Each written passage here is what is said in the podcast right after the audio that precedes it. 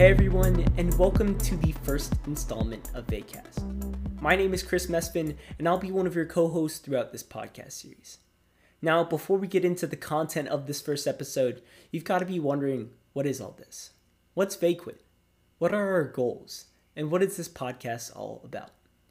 To answer a couple of those questions, though, we are Vaquit a student led organization that originates out of central Missouri with the mission to not only impact, but to educate the demographics that are most adversely affected by the vaping epidemic. This podcast is just one of the many resources we will be creating with the intent to educate everyone and anyone on exactly how big of an issue vaping is and what you could do to help this issue in your own community. With that being said, today's episode will feature an interview of Jeff Hardesty who is a research associate at the Johns Hopkins Department of Health, Behavior, and Society. He has worked with the Institute of Global Tobacco Control and done research regarding the potential benefits and unintended consequences of domestic and international e cigarette and tobacco policy. Currently, he's taking part in a vaping and patterns of e cigarette use research study, which is a prospective cohort study of e cigarette users in the United States. He has also authored reports on the raising of age of buying tobacco products from 18 to 21 and restricting flavored tobacco products. With that being said, let's get straight into that interview.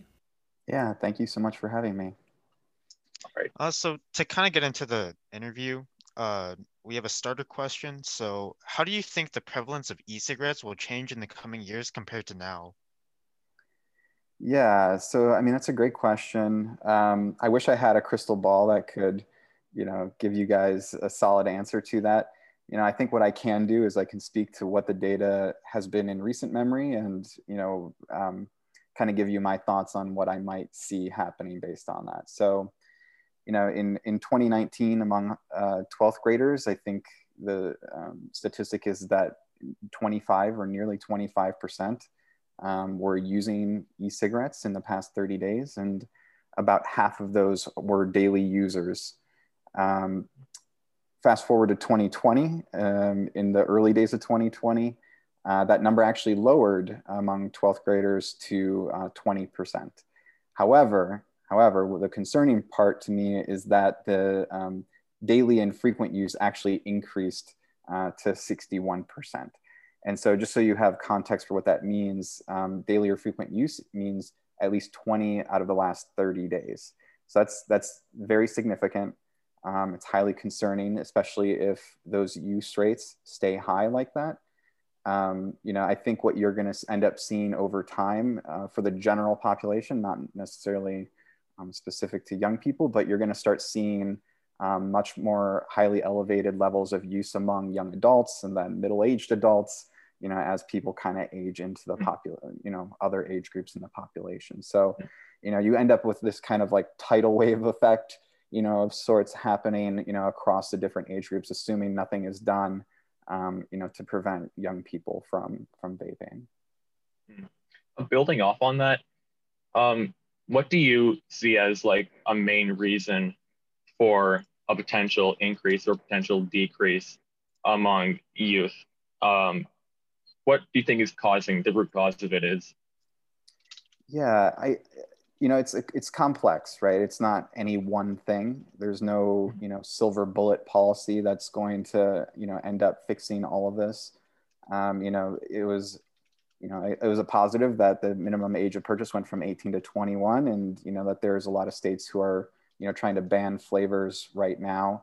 Um, you know I, I i think i would point to statistics like eight out of ten you know people who initiate use of e-cigarettes start with a flavored e-cigarette right? And these flavors you know are often very kid appealing. You know it's not just fruit but it's also candy and you know uh, even like alcohol type things you know that i know young people like to you know um, use products that you know you know people who are you know 21 and older are supposed to be using too you know so there's a lot of these kind of popular flavors and you know i think when you combine all of that with you know you know these um, massive uh, media campaigns and advertising campaigns that have been done you know by the likes of Juul and and others you know it's not just Juul um, you know you you know you, you kind of end up with you know you're this public health nightmare right like you know, these are products in, you know, in the case of Juul and Puff Bar, you know, the nicotine is very high concentration. Um, you know, in one uh, little pod of, you know, Juul, you know, that's the equivalent of an entire pack's worth of nicotine for cigarettes, right? Like, you know, that's just not okay. And um, it's just a recipe for disaster. Yeah, what kind of effects um, are we seeing on like especially like students and we're, since we're talking about the younger age group, what kind of effects are we seeing with students like personal life, like academic life, or like mental health issues? Yeah, so I mean, nicotine number one is the the highly addictive chemical, right? I mean, this is the reason why people who smoke cigarettes all the time, you know, the first thing they do in the morning is they wake up and you know they have their coffee and they have their cigarette it's also the same reason why you have people who vape a lot. You know, they'll go to sleep with their vape, or you know, you know, it'll be like right next to their bed. You know, or um, you know, they'll pull it out of their pocket and just kind of fidget with it. You know, like they would, you know, like their phone. Um, so you know, I think that's important to to make clear. Um, and you know there, there's other chemicals that are in these products right so it's not just nicotine nicotine is the addictive component but it's the other chemicals that you know i'm you know i'm worried about as well so you know we have known toxicants that are in there like chromium nickel arsenic lead um, and you know different flavorants as well you know it might be okay you know to to eat a certain flavorant that's part of like a like a food that you're eating but when you inhale it you know that that flavorant is not meant to be on that lung tissue. It's meant to be on digestive tissue. So that's also not safe. Um, and then I'll just add one thing, which is that, you know, we do know that nicotine stunts brain development. Um, you know, so I can't speak to, you know, what kind of effects that that would have for somebody who's in high school, for example, on like your academic life. But, you know, brain development goes on until your early to mid 20s. So, you know, if, if you're vaping, you know, that that could be potentially impacting you you know for the rest of your life yeah so obviously like one one good way that could like maybe help combat this is like maybe a good you know school policy on this sort of stuff. So what do you think an ideal school policy should be to you know help combat um, you know uh, students vaping in, in school you know, I, I wish I had like a perfect answer for that. And I, I honestly don't, you know, I'm, I'm not well read on the subject of, you know, what schools have been up to on this issue. I'm typically more oriented towards like the policy side of things, um, you know, state and national government. But, um, you know, I, I think, you know, anytime you, can, and the reason I, I like to focus on those areas is because I really don't like the burden to be on the school um, I think it's really hard to manage this kind of thing. Like these products are always changing, and you know teachers have enough on their plates to begin with. You know, I, I really think that um, you know raising the minimum age from 18 to 21 will help. Maybe that's partially why we see a, a drop from 2019 to 2020 um, in use. You know, I think if you can get rid of the flavors, you're getting rid of a lot of the attraction that people will have to these products. Um, you know, I would like to see um, people uh, uh or the FDA to get rid of um, the nicotine salts. So I don't know if you guys are familiar with this, but basically, you know, there's two types of nicotine. Um, there's this something called freebase, and then there's something called nicotine salt. And these are chemistry terms. It's not it's not you know salt like table salt.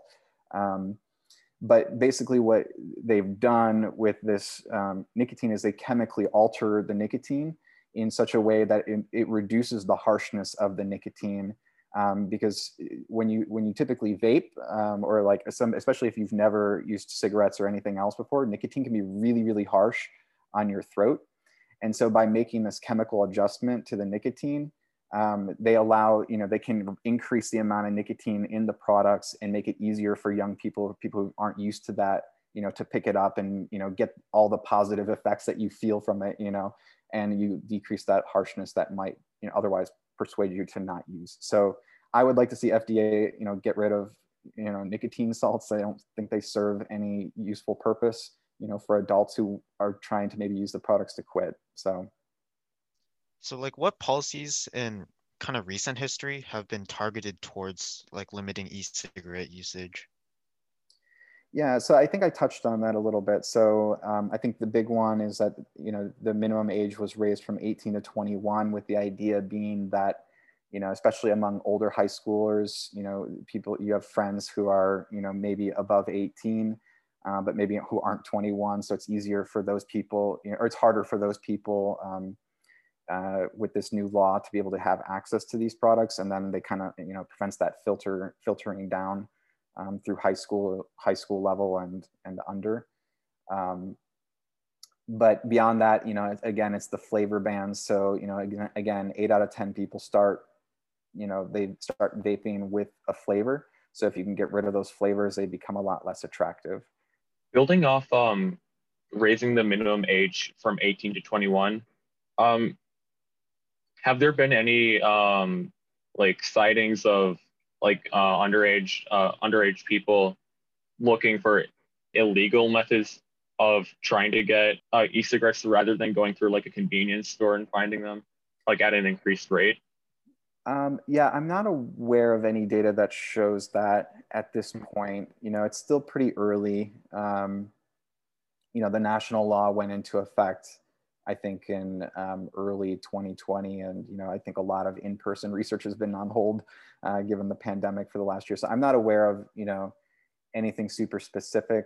I, I do know, you know, I, I would tell media, you know, when that was happening that you know it's not a silver bullet policy for that exact reason though because there are many ways that people can get um, can get tobacco you know like you, maybe your parent vapes or and you can just get it from them or you can hire somebody you know to you know, who is 21 to, to buy it for you i know that those things happen the the question is how frequently do they happen and is it to a degree that is concerning relative to what use was like before before that regulation was in place so what could be like the economic toll or like the financial toll on someone who vapes?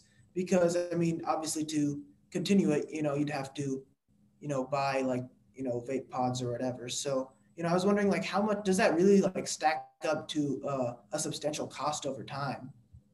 Yeah, I mean, these products are they can be very expensive, especially if you're a regular user of the products.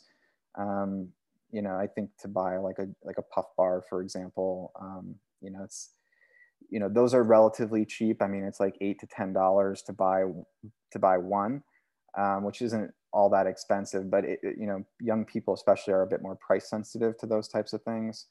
Um, but you know, typically, you know, for like the adult population, um, you know, yes, those types of products are used to some degree, but you know, there are devices that cost you know anywhere from 60 to you know 100 150 dollars and then you know you have to buy the liquids that come with it right so i mean you once you're out you have to buy a refill and you know that that can certainly add up i think you know they can run anywhere from a few dollars to you know a bit more premium ones can be like around ten dollars or so um, so yeah i mean of course over time this can certainly i mean i, I don't have the, the math there or the calculator out in front of me but yeah, it can certainly add up over time and, you know, can prevent people from hitting other types of saving goals that they, they might otherwise be able to.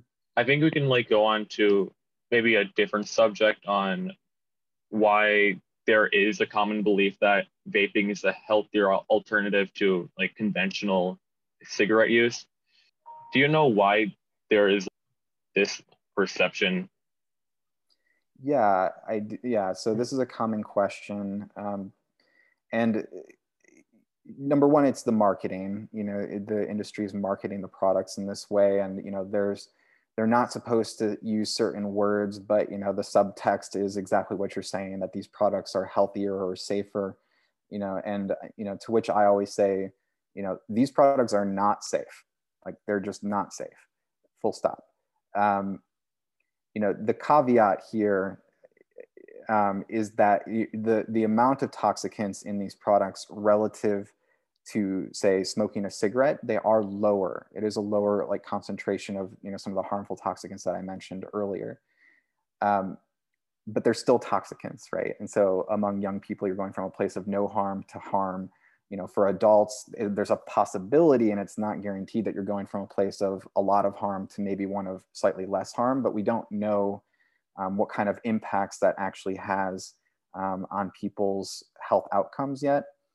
Um, you know, I, I wish that we could have an answer, you know, to what are the long-term health effects of these products, but we, you know, it takes time. You know, these products were first introduced into into the U.S. in around 2006, and you know they've really only been popular for the last five to six years. And cancer, as just one example, can take 20 to 30 years to develop in people. Um, and, and we really can't do, you know, ethically, we can't really do the types of experiments that would allow us to see, um, you know, what are these health effects. We can't do like a dose response relationship to see, you know, if you use X amount of this nicotine or of this liquid, you know, do, how much cancer does this population get versus this this one that uses like a slightly lower one. We like we just can't do that study. So I, you know, we're kind of at the um, at the will of you know the longitude or like you know a longer time horizon just to see what happens in the natural population. You know, so you know it's it's it's that, but it also gets that message gets twisted a lot by the industry and their marketing, right? It's not that does not mean these products are safe. It does not mean that there's going to be less cancer. It means that there's a possibility there could be less cancer, um, but we just won't know that for you know a number of years what do you think people our age or like the general youth, what do you think they could do proactively to, you know, like fix the problem of the vaping epidemic? Yeah, I, w- I would say, you know, if, if you're passionate about this issue, get in contact with your um, local advocacy groups. There's a, a lot of them around the country. Um, uh, and you know from there they can often help you um, uh, find the right situations so that you can best communicate you know with your your local representatives or um, like your state or federal legislators um, you know to to advocate for that issue that you care about. Um, you know you you guys are all young and you guys all have you know college and other things ahead of you right now too. So you know of course if this is like a passion area for anybody you know you can always um, you know get in touch with you know researchers like me like who are going to be at your university. There's a lot of us around the us um, and you know you can get involved in the research side of things as well and and, and trying to like help get you know help learn you know as much of this information as we can so that we can have you know better answers to a lot of these questions. So with those ideas like policies um what other policies like on like legislative areas can we like do more to decrease this epidemic that's happening right now? Yeah, I would, you know, a lot of the focus around the country right now is on flavors. Um, so, you know, you could probably you could probably look up like your state legislator or your state legislative site, and you can look at what kind of bills were introduced in the past year, and you can see if there's already something that's been, you know, some uh, people who've been involved with that type of issue um, already. I mean, the odds are in that favor. Maybe it didn't work, you know, maybe it didn't pass last year or the year before. Often these things can take many years of trying, um, and it might not be until that fifth or sixth or even 10th try before it happens.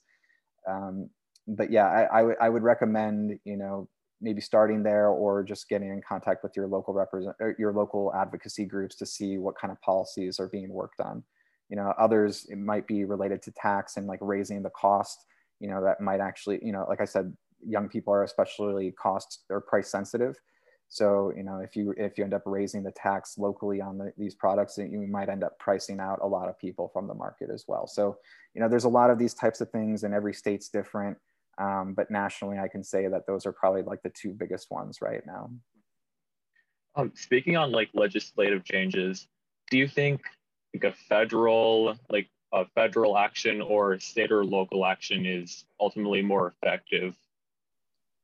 Um, yeah, both can be effective in their own ways, right? Like, you know, politicians come and go, political parties of different affiliations are always flipping back and forth you know and the the the context is always and you know i would also add local you know jurisdictions can also make you know a lot of change too beyond just state and federal um, you know certain certain policies might be better you know at a national level to prevent people from you know you know if you basically playing a game of whack-a-mole right? Like if you have like this tiny jurisdiction that has you know this rule then they can just cross the border and you know maybe they have a totally different rule. So in those cases it might be better to have something a bit um, uh, at a higher level of government. But you know, a lot of change actually starts off at the local and the state level. Um, and then it, it, you know, the federal government is pretty, it's pretty rare that they are leading the charge on a lot of these issues. Like tobacco 21, you know, I think it was, you know, there were, it was, it was a, a large number of states that and local localities that actually had that policy in place before the federal government made that change. So yeah, I, I would just push hard at the local level as much as you can. Federal government is very difficult to get these things changed. Um, and it kind of like builds over time, right? So um, starting local and hopefully eventually getting to that national level. Yeah, so I think we're sort of, you know, running out of time, I guess, but just to just to sort of wrap up, um, is there anything else you think specifically that would be important to, to talk about before before we have to wrap up today? Um, I, I would just reiterate, you know, some of the key points, which were, you know, vaping is not safe. You know, I would say the the only people who really should be trying these products are people who are already starting from a place of harm, uh, of known harm. You know, so adults who've tried every other way to quit and haven't been able to, um, and who have worked with their doctors. You know, there's a lot of um, ways that you know doctors can help and you know those options should be exhausted first before going to e-cigarettes. Um, and then last, I, I, would I would encourage people to try and become as active, you know, on these topics as they possibly can. You know, to the degree, to the degree you're interested. Um, you know, young people. I, have seen young people make a big difference in a lot of these um, committee hearings in the state of Maryland, and you know, I'd encourage you know all of you, you know your your colleagues or your friends or um, whoever to to get involved. Big thank you to Jeff Hardesty for accepting our interview and for the extremely thoughtful responses that he gave on the intricacies of vape policy and what policymakers have already tried to do when it comes to stemming this epidemic. In this interview, though, Hardesty identifies a very specific way in which everyone can help solve this issue, which is to reach out to local advocacy groups and legislators. If you live in Missouri, that local group could be Vaquit, but like Hardesty said, these advocacy groups exist across the country. This being said, though, don't hesitate to check out our website, vaquit.org, or visit all of our socials at vaquit.org, no matter where you live, to see how you can help educate. Everyone can do something for their community. Why not start now? Thank you if you got this far, and I'll see you again soon for another episode of VakeCast.